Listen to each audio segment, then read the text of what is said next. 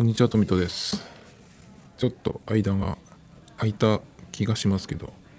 といっても1週間も経たないのでね、僕の場合は。前変わらずなんですけど、最近はそんなにこれを喋ろうみたいな、ストックしてあるネタもなくて、そんなにニュースとかもなくてですね、今、あの、Google ニュース、あの、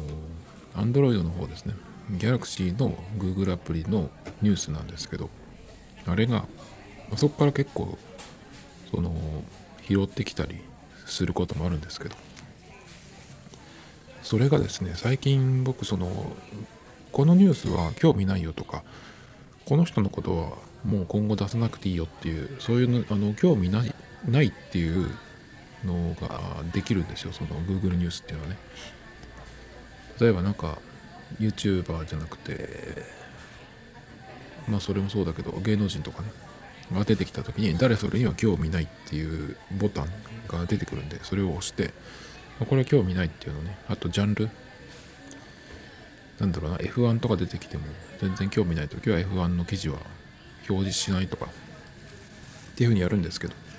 そういうのをいろいろやってたらあの全然出てこなくなっちゃって全然ってことはないんですけど3つとか5つ5つとかっていう時もあったりするんです。まあ時間帯にもよるのかもしれないんだけど更新した時間。それにしても少なくて。でその後にさらにニュースを読むっていうところをタップしても1個しか出てこなかったりとか。なので結構そのネタの収集源というか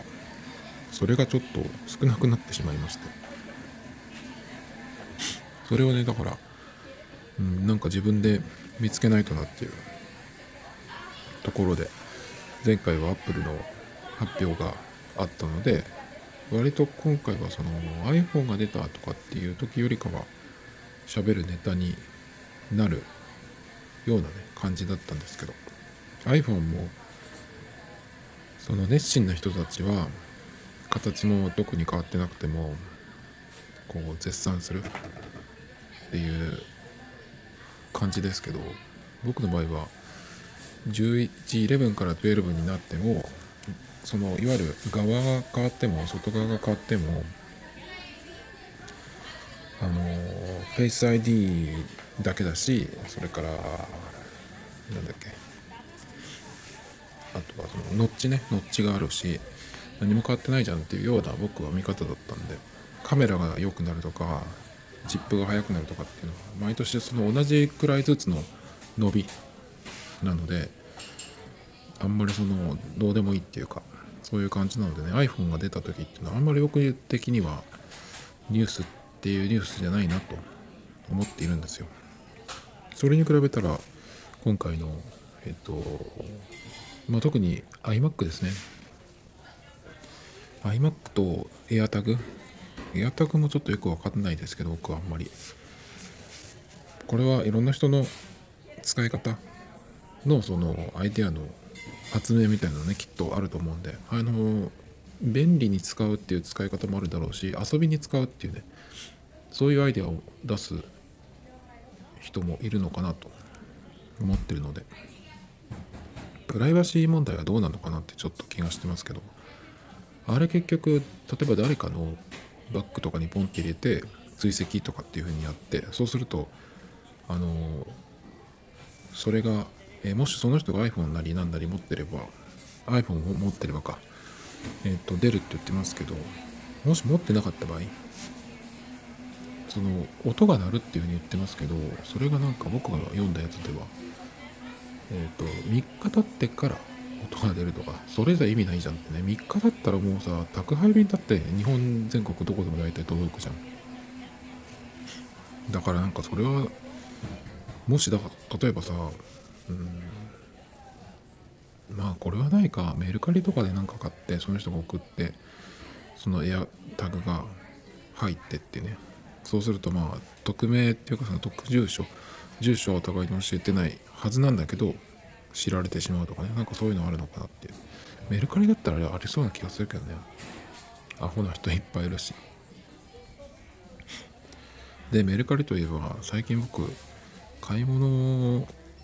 をどうしようかなって悩んでることが多くてこの12週間ずっとそうなんですけど何を悩んでいるかっていうとまあ買おうかなと思っているもので、うんと、別に必要ないなって分かってるんですよ。だけどなんかでももしこれがあったらどうかなとか思うのがえっ、ー、とギャラクシーのイヤホンバズライブっていうね今あのバズプロっていうのが出たんですけどそれは形がカナル型っていうのとそれからあのテカテカしてるんですね全部が。それがちょっと嫌だな。メタリックで。それはあの指紋も目立つだろうしうん傷が入った時に結構目立つんじゃないかなってそのメッキが剥げるっていうね。でその1個前に出てたバズライブっていうそら豆みたいな形のやつがあるんですけど。それもまあそのテカテカ系グロッシーなあの仕上げなんですけど白白だけはね割とそんなメタリックって感じでもないのでそれ、まあ、1年ぐらいちょっと気になっているんですけど。値段がね下がってるんですよ。今今下がってるっていうか定価が下がったのかわかんないんですけど Amazon で見ると1万4500円かな。前は2万円くらいしたと思うんですけど。でえっ、とまあそれは別に Galaxy じゃなくても使えるんですが Galaxy 専用のイヤホンっていうのも、えー、Bluetooth に関してはねあの持ってなくて。でも Galaxy はえっ、と僕が使ってる S10 に関しては 3.5mm の穴があるのでイヤホンジャックが。だから別にうんそれでもいいんですけど。まあでも iPhone と AirPods の組み合わせの何ていうのその相性の良さみたいなやつを Galaxy でもやってみたいなっていうのもあったりとかあとその空豆型っていうのとあとそれがあのノイキャンはついてるけどあの耳栓型じゃないのでカナル型じゃないので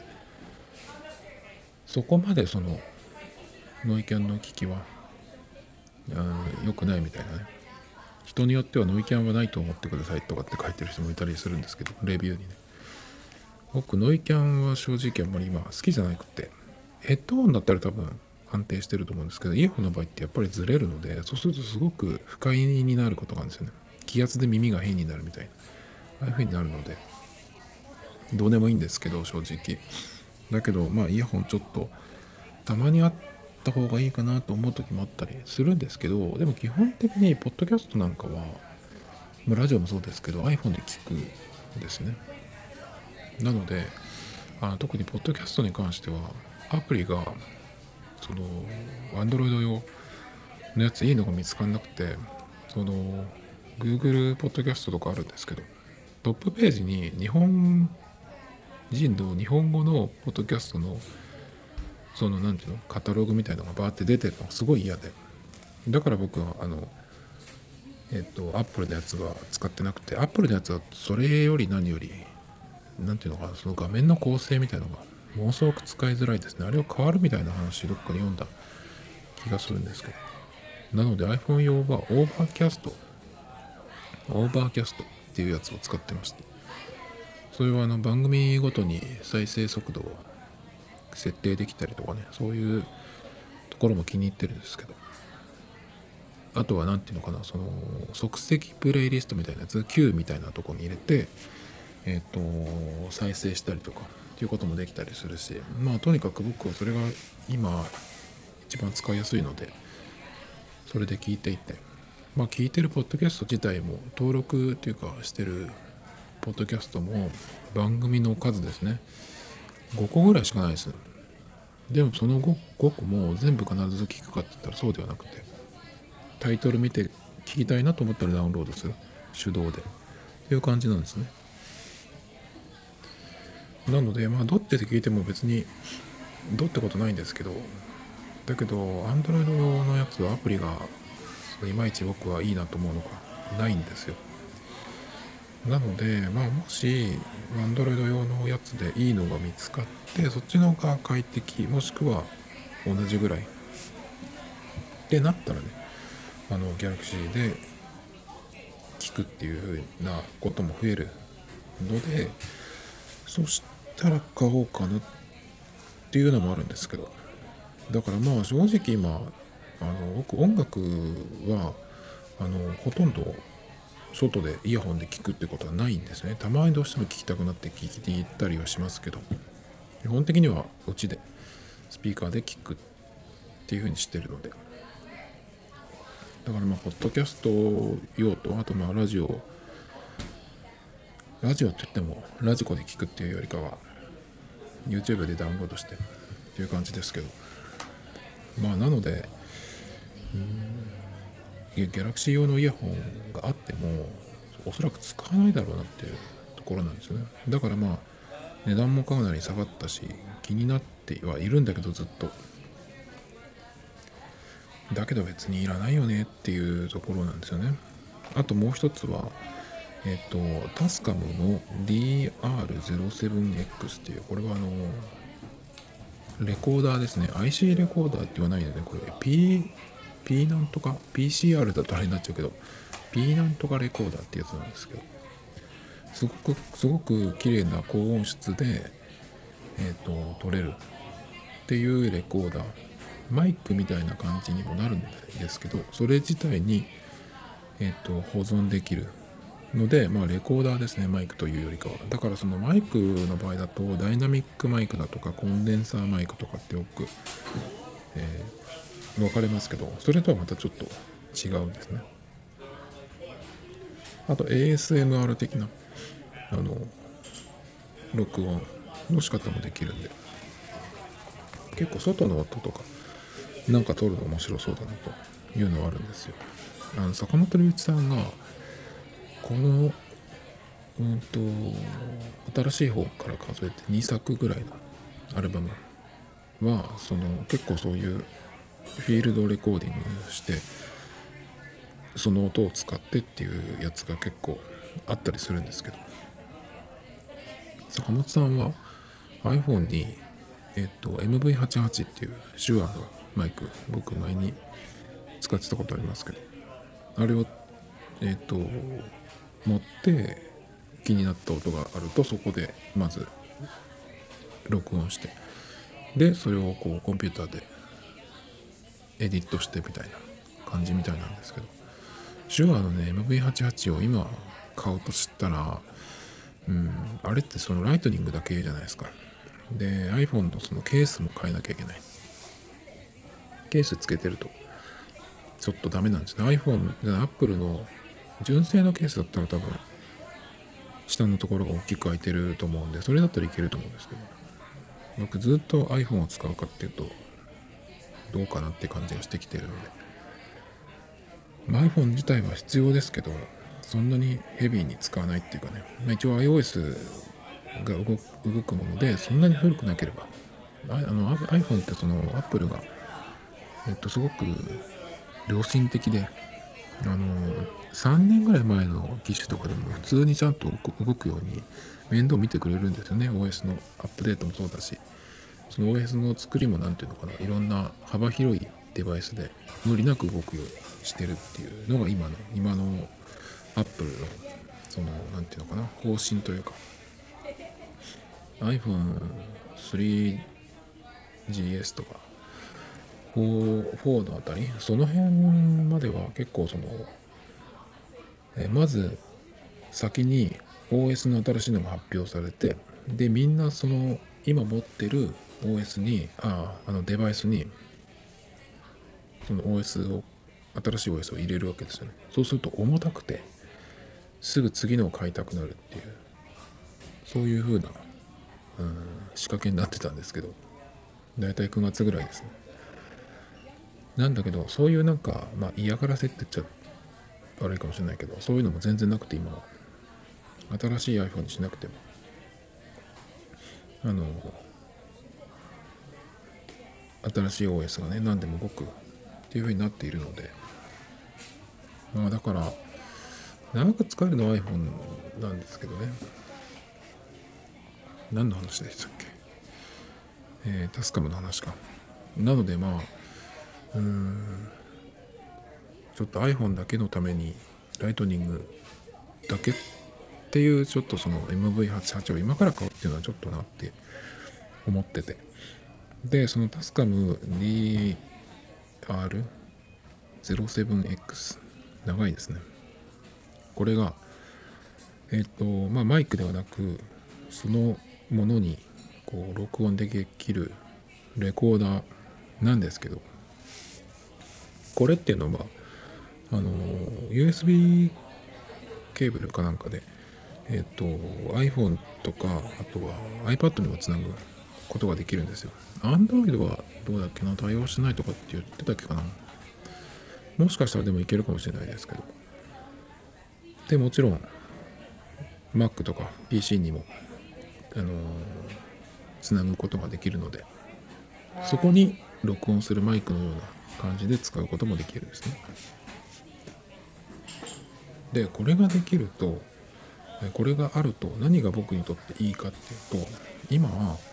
マイクを、えーと、ライトニングで iPhone につないでそこに録音してでその、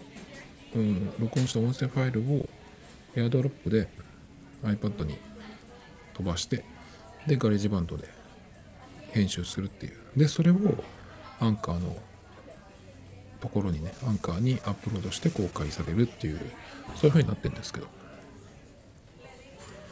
なんですがこのタスカムのレコーダーこれを iPad につないでえっ、ー、とまあ録音収録すると全部が iPad で済むっていうことになるんですね。だからちょっとそれはいいかなと思ってあとその外の音を取ってくるっていうのもできるので。まあそれはどう使うかっていうのはちょっと分かんないですけどね。そのバックグラウンドの音を何か増やしたいなと思ってるんですけど。まあでも自分で撮るってなるとウィンドジャマーはその風よけもちろんつけてやりますけどそれでもなかなか難しいかなっていう気がするんですよね。やっぱ1時間ぐらいは回しときたいしその間に他の音が入らないようにするっていうのもなかなか難しいかなっていうところなんですけど。で今 Amazon で1万3000何百円。でいくつか出品が出てるんですね。でそれにえっとまあアクセサリーキットっていうのもあるんだけどそれじゃなくてウィンドジャーマーだけ買う。そうするとウィンドジャーマーが1400円ぐらいなんでまあ1万4 5 0円で新品で買えるんですよ。なんだけどメルカリにないかなと思って見たら今朝見たんですけど1万4200円とかかな。で1回だけ使いましたっていうのであの出てたんですよ。でそれっていうのが本体とそのアクセサリーキットウィンドジャマーだけじゃなくてそれを含めてその値段だったんでこれはいいなと思って。ちょっと今日一日悩んでたんですけどすぐ買えばよかったんですが朝。っていうことはもう売れちゃったんですね。夕方見たら売れちゃってて。いや失敗したなって。でよく見たらもう一回検索結果を見たらもう一個出ててそれが1万5000円なんですけど1万5000円でその人のも新品で2月ぐらいに買って2回使ったっつって言ったかな。でアクセサリーキット込み。でもその人はねなんかちょっと写真の撮り方がうんと不十分っていうかその公式の写真を何枚か使ってるんですよ。いやあなたの持ってるやつを撮ってくださいよって思った思うんだけどたまにそういう人いるんですよね。でここのその写ってるアクセサリーも入ってますよって。でその本体の写真が1個かな。ぐらいなんですけどなんでそういう撮り方するのかよくわかんないんですけどそんなんじゃ売れないよって思っちゃうんですけどね。やっぱよく見せたいってのはわかるんだけどそれだとその業者感が出るしその写真が下手でも何でもいいから今のやつをちゃんと見せてくれっていう。っていうところなんですね。まあだけど多分まあ大丈夫じゃないかなっていうので、まあ、1万5000円でアクセサリーキットで。買えるんでちょっとそれをねどうしようかなと思ってるんですけど。まあでも正直、まあ、これ何回もこの話知ってるんですけどまあエアドロップで飛ばせばいいってのもあるしマイクは一応あるしね。困ってないし。だからまあそんなに売れちゃってまあ朝の見つけたやつ売れちゃって残念だったけどまあまあっていう感じかな。別にそれ自体ももともと買う必要はない使ってみたいなと思うけどどんな感じになるのか。すごくクリアになるって言ってますけどこの今使ってるマイクも別に悪いわけではないのでそんなに変わんなかったらショックじゃないですか。あとはですね、えー、M1Mac ですね。僕 Mac は今一応あることあるんですけどエアの11インチのすごい古いやつなんですけどね。だけど Mac を今買い替えたとして何に使うかっていうところがあの全然ないんですね用途が。だからそれがちょっと困ってて。えっとジャンパラっていうね中古のお店があってえっとすぐ行けるとこにあるんですけどそこに最初検索したんですよ。なんとなく。別に Mac 買おうと思ってなかったんですけどなんとなく検索してもしかしてそこのどこのお店にあるかっていう絞り込む検索方法があるのでそれでやったらですね静岡にあって今日ちょっと見てきたんですよ。えっ、と M1 の13インチの2562頃モデル。だから一番その下のモデルってか感じかな。でも僕的には M1 になってそれだったら僕の用途的には全然大丈夫っていう、まあ、ガレージバンドももちろんいけるし、うん、4K の動画やるとかってわけじゃないのでまあ動画に関しては僕はそんなに凝ったことはやらないのでたまにしかやらないしそれもまあ iPad Pro があればできちゃうんでそれ以上何かってなっても M1Mac だったら大丈夫じゃないっていう気がするのでまあ僕にとってはかなり十分すぎる。Mac なんですけど。で行ったらあったんですそれが。展示してあって。でその M1Mac さあのずっと電源つけてさあの展示するのややめたらって思っちゃうんですけど。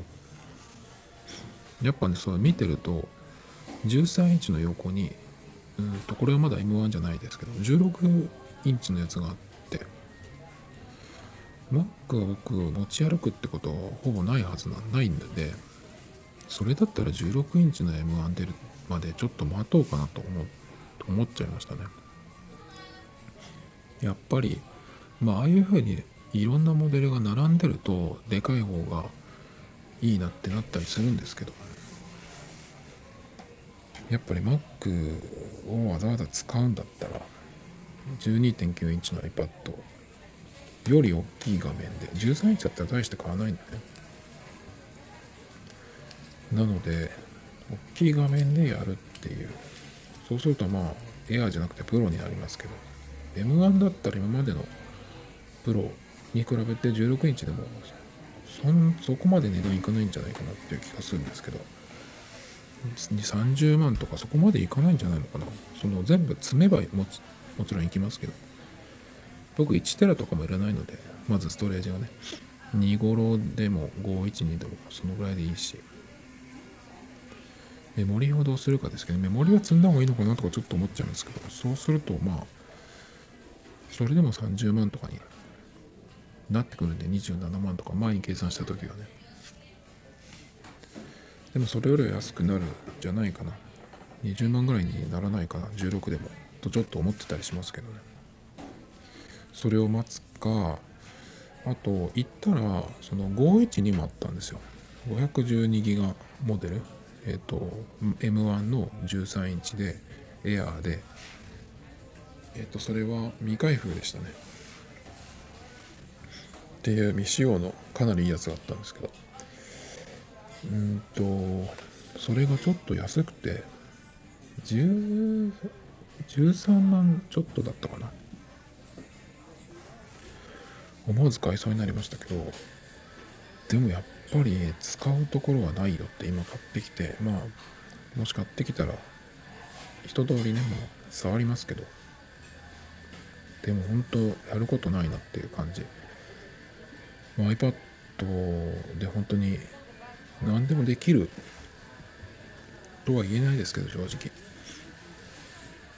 だけど結構何でもやってるんで。あのね iMac じゃなくてあの iPad で、えー、パソコン代わりにする？パソコンを使わないで iPad で、えー、やっていくっていう。それが今回の Mac ファンでもなんかそんなような特集が出てたんですけど正直僕はえっ、とまあそれには一言二言三言ありましてあのパソコン代わりになるか iPad がパソコン代わりになるか。っていうことに関して僕は結構前からそれをやっていてもうどのぐらい前だろう。67年前かな。あのいきなり MacBook Pro をその時使ってたんですけどそれを売りに行きましてその帰りに iPad Air 2かなその時を買ってきてえっ、ー、ともうそれでやっていくんだみたいなことをなんか急にやり始めたんですけど。その時は今と違って外付けのストレージを読めるわけでもないしもちろん OS も違うしね。iPhone の延長的な OS だったんで、まあ、かなりきつかったんですね。でえっ、と音楽もその時は Apple Music がなくてあの iTunes から入れるっていうなのでえっ、と Mac がないと iPad の中に音楽を入れるっていうことがほぼできないわけですよね。なんだけどでまあなんかそういうことを急にやりだして3ヶ月くらい頑張ったんですけど全然無理で。でその後にだから今のその MacBook Air の11インチとりあえず MacOS が動くものがないと困るっていうことで、まあ、買ってまあかなり長い付き合いになってるんですけどねそれは。だけどそうだな。うん。その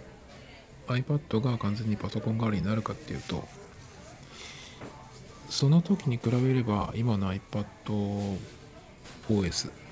と、まあ、iPadBook Pro ですけどね12.9っていう大きさもあってその時に比べるとかなり格段に進化していて、えー、まあ Mac をもう何ヶ月立ち上げてないんだっていうぐらい iPad だけでそのまあ iPhone ももちろん使ってますけど基本基本的にそのメインのデバイスは iPad ですね iPad Pro なので、まあ、パソコン Mac 使わなくてもやってきているんですけどそれでもやっぱりうん同じとは言えないですねやっぱりね。だから同じようにはできない。同じようになるっていうものではない。全く別のものだっていうのがまず前提で。iPad を使って今まで、まあ、Mac なりパソコンでやってきたことをどうやって iPad でやるかっていうのを一個ずつなんか考えてみるっていうかね。自分なりにこう iPad でこれをやるにはどういうアプリを使ってどういう方法でやるか。ファイルのファイルがいるんだったらそのファイルの扱いどこに置いてどうやって持ってくるか。っていうのもあるし。なんか一個ずつその文章書くとかあとはガレージバンド使うとか動画の編集するとかね。動画の編集とかまあがっつり Mac とかパソコンでやってる人はちょっと無理かもしれないけど。割とそのカジュアルというかライトな使い方だったら割とできることが多いはずなんで。パソコンと同じことを、Mac、あの iPad に求めるんじゃなくてえっと結果ですね。だから何をうん、したいか。どういうふうに最終的にしたいか。だからまあポッドキャストの編集だったらうんと自分が喋ったやつとあとは何て言うのかなその前後とか後ろに入れるやつですね。それをこう組み合わせてオーディオファイルを作るっていうのを Mac でやるか iPad でやるかっていう違いなので。同じ、まあ、 GarageBand って同じソフトはあるけど違うんで中身が。同じようにはできないけどどちらを使ってもその最終的にそのアップするためのファイルっていうのは作ることができるので。まあだから iPad の場合は場合だったらどういうふうにするかっていうのもそれぞれこう考えてみるというか試してみる。だからいきなり乗り換えるっていうのはちょっとやめた方がいいかなと思いますね。だから残しといて Mac なりパソコンを。でちょっとずつこういや、えー、iPad でやっていってあできそうじゃん。全部。大体自分がそのやってることって iPad でできそうだなと思ったらできる。いきなりその移し移し替えるっていうねその Windows から Mac にスイッチするとか Mac から Windows にスイッチするとか。っていうのよりはだいぶ違うと思うんで。でもできないことはないかな、まあ、妥協だったりとか自分が合わせるっていうことができるだったら結構できるかなと思いますけどね。まあそれでもハードウェア的にはまだまだ全然パソコン代わりパソコンに取って変わるっていうとこまでいかないしまあハードウェアっていうよりかは OS とかアプリの問題もあると思いますね。っていうことでまあ Mac をねもうそんな僕が今 Mac を買ったとしても特に使うことはないかなと思っちゃいます。もちろんその自分のものにして家に持って帰ってきたら分かんないですけどまた違うかもしれないですけど今のところはまあ何でも割と iPad で全部やるようになってしまって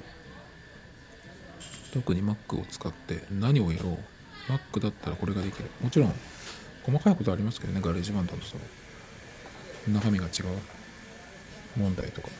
だけど何かが劇的に変わるか。みたいなそういうのはなくないですね。なので13万ぐらいで、えー、未使用のね M1 のエアーの13の51に変えれるんですけど買ってもなんかもう意味ないなっていうところでね止ま止まりましたね。ということでこう気になったものっていうのがいっぱいあったりするんですけどあの必要ないなっていう別に。っていうところでこううんなんていうのかなスルーみたいになっちゃうんですけど、えー、買ったものではないけどすごく良かったものが、えー、Apple Watch のアップデートですね。えっ、ー、と iPhone、iOS と Apple WatchOS 今週アップデートが来ましてそれを両方ともあの最新バージョンにすると、えー、Apple Watch 自分の Apple Watch これを、えーと、まずパスコードを、うん、設定しておくっていうのと設定しておいて自分の腕にはめて、え、ロック解除した状態にすると,、えーと、マスクをしていても iPhone のロックの解除ができる。っていう風になったんですね。でそれの設定っていうのがえっ、ー、とウォッチのアプリじゃなくて iPhone の設定アプリのパスコードのとこだったかな。そこに行くとあるんですけど最初はその Apple Watch で、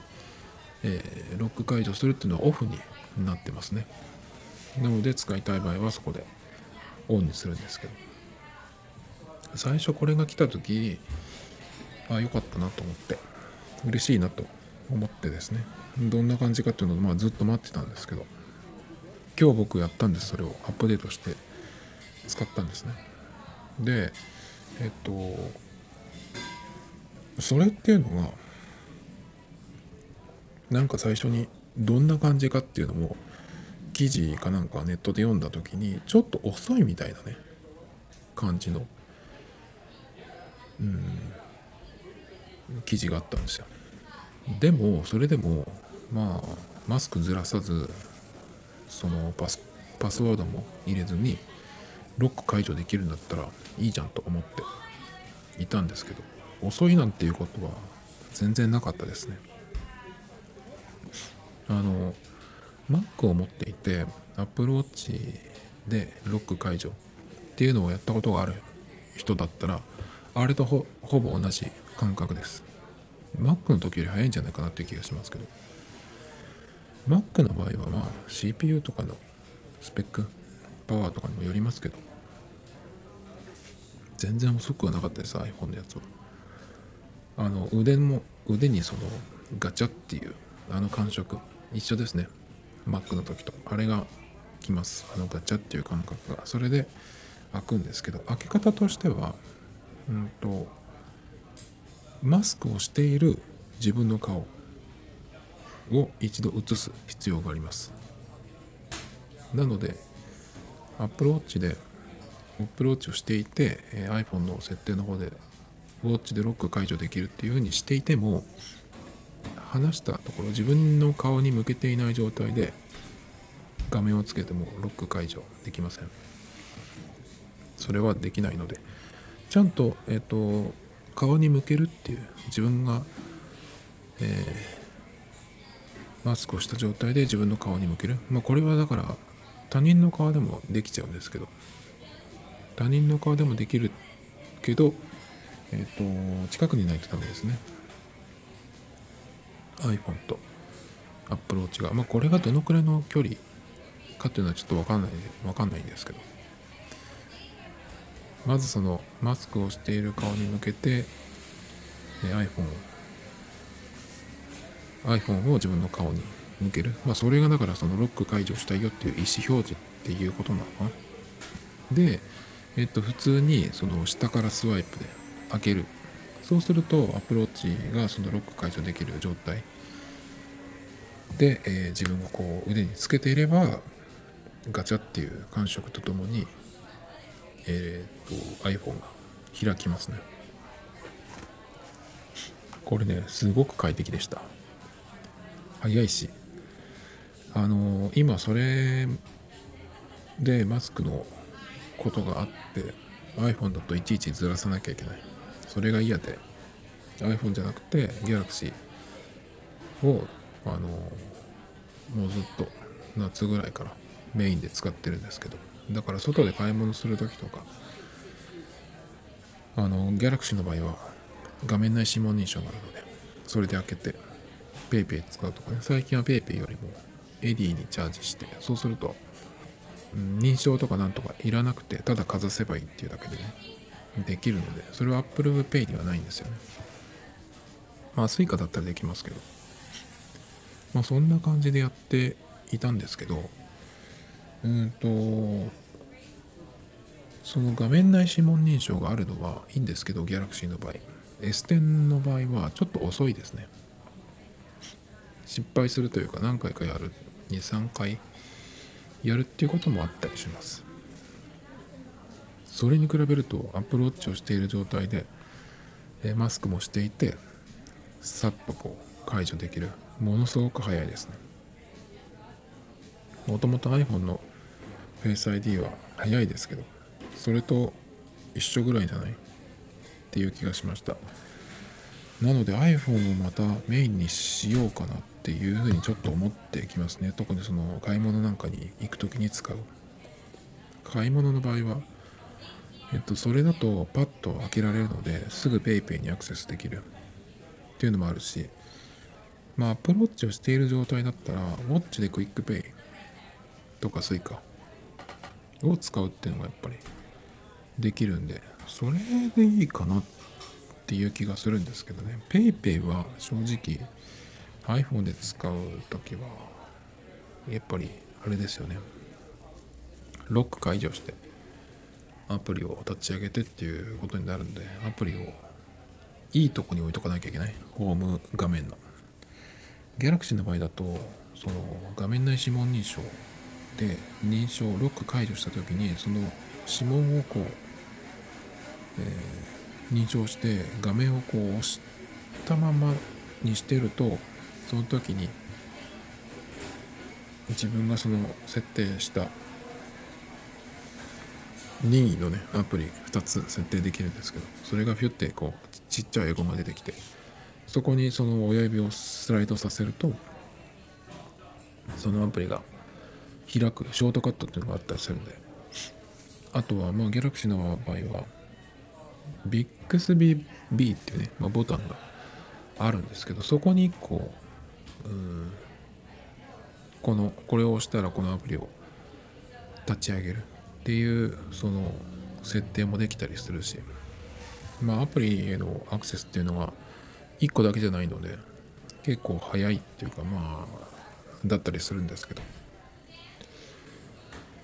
まあだからどうしようかなっていう感じですね。 QUICPay を使うか。 Edy がやっぱ一番早いんですけどチャージしなきゃいけないっていうめんどくささがあるので。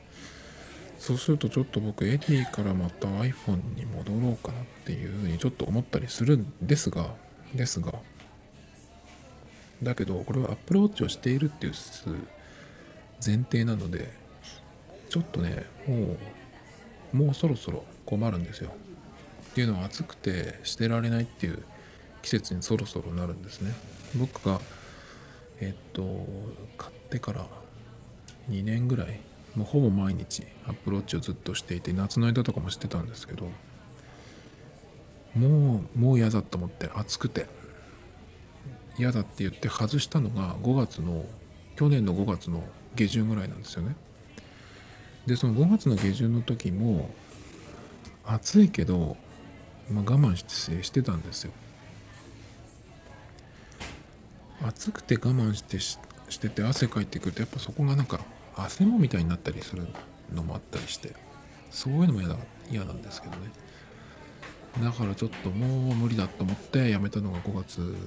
下旬だったんですけど暑いな。このアプローチは暑いなってなったのはもう1週間ぐらい前だったりするんで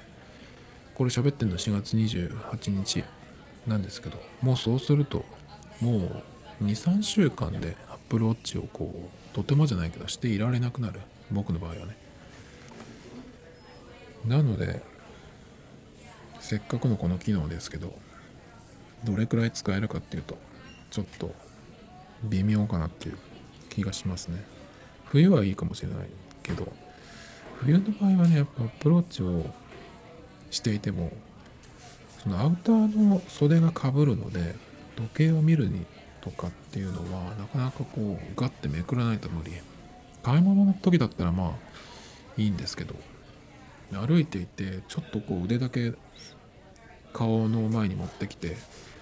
時間見たいなっていうやつだとちょっと難しいね。冬は。だから正直ねそういうのもあって。うん。アップルウォッチが使いづらい。あとファッション的にもねあんまりかっこよくないなっていう、ね、東洋人がしてると。っていうのもあってなんですけど、ね、やっぱその暑くてつけてられないっていうのが一番厳しいのでだけど今これが始まったので、もうしばらくまあ暑くなったらすぐもう外しますけどランニングの時以外にもねちょっとこれマスクで解除マスクしてても解除できるんでちょっと使ってみようかなと思うようになりました。あと今週はえっとこれ支払い関係の話につながるんですけどビザタッチっていう新しくそのビザのカードが徐々にえっとそういう風になってきてるっていう話をこの間ちょっとしたんですけどビザカードでビザのブランドがついてるカードで、まあ、全部じゃないんですけどその発行元によって、まあ、採用してるところがあるんですけど僕が使ってるカードこの間えっ、と買い物をした時にえっ、となんかそろそろカードの更新時期が来てますよみたいなのが出たんで。えっ、とそういえば今度そのタッチのやつになるなっていうのが来てたんでね。じゃああのすぐ変えようと思って。変えに変えたんですよ。それでもう来たんですけど。それがあのビザタッチ対応でしたね。まだ使ってないんですけど。まあどこで使えるかっていうのが正直まだそんなに把握してない。こんなに早く手にできると思ってなかったんでここビザタッチできるんだっていうふうにうんどっかで見たりとかしてたはずなんですけどいざそうなるとねちょっとどこで使えたっけって忘れちゃったんですけど。これはあのマスクをしてようが関係ないしロック解除も何も関係ない。電源も必要ないんで。対応さえしてればね直接カードで払えるっていう。っていうことなので結構いいなと思ってるんですけど、まあ、これセキュリティ的にどうなのっていうところがあるんですけどビザタッチでタッチして決済するとあのサインもいらないし暗証番号もいらない。だけど1万円以上の決済についてはサインもしくはえっとリーダーに差し込んで従来のその暗証番号入れてっていうやつですねそれをやるっていうことなんでまあそれだったら大丈夫じゃないっていうであとまあカード会社が大体その使った時にすぐ使いましたよっていうのがさ通知だったりメールで来るよっていうふうにできるところがほとんどだと思うんでまあ何かあったらね切ればいいしっていうことなんで1万以上は使われないはずまあ1万円の決済はできないけど。1000円を10回とかねそういうのがやられちゃうんですけどまあそれでも知らないところで使えば使われれば来るしね。だからまあセキュリティ的には大丈夫じゃないかなって気がしますけどまああとはスピードだったりとかどういう場所で使えるか。結構だからやっぱりチェーン店とかは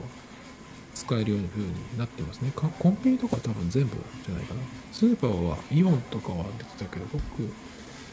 マイクワーなとこあったかな。ドラッグストアとかもまだ松清とかはなってなかった気がするんで。まあまだ徐々にでしょうね。だから Suica とか Edy とかに比べると少ないですけどまあちょっとこれも使ってみたいなっていうとこですね。なのでとりあえずカードだけは変えちゃったんですけど。そんな感じですかね。今日は。今週はねなんかえっとまあそんなところなんですけど。あの女装してるおじさんがなんかお店のカウンターのところで切れてるのを見たりとかね。なんか変な1週間だったんですけど。Tomito Times Podcast. This program was broadcast broadcasted you, Anchor FM.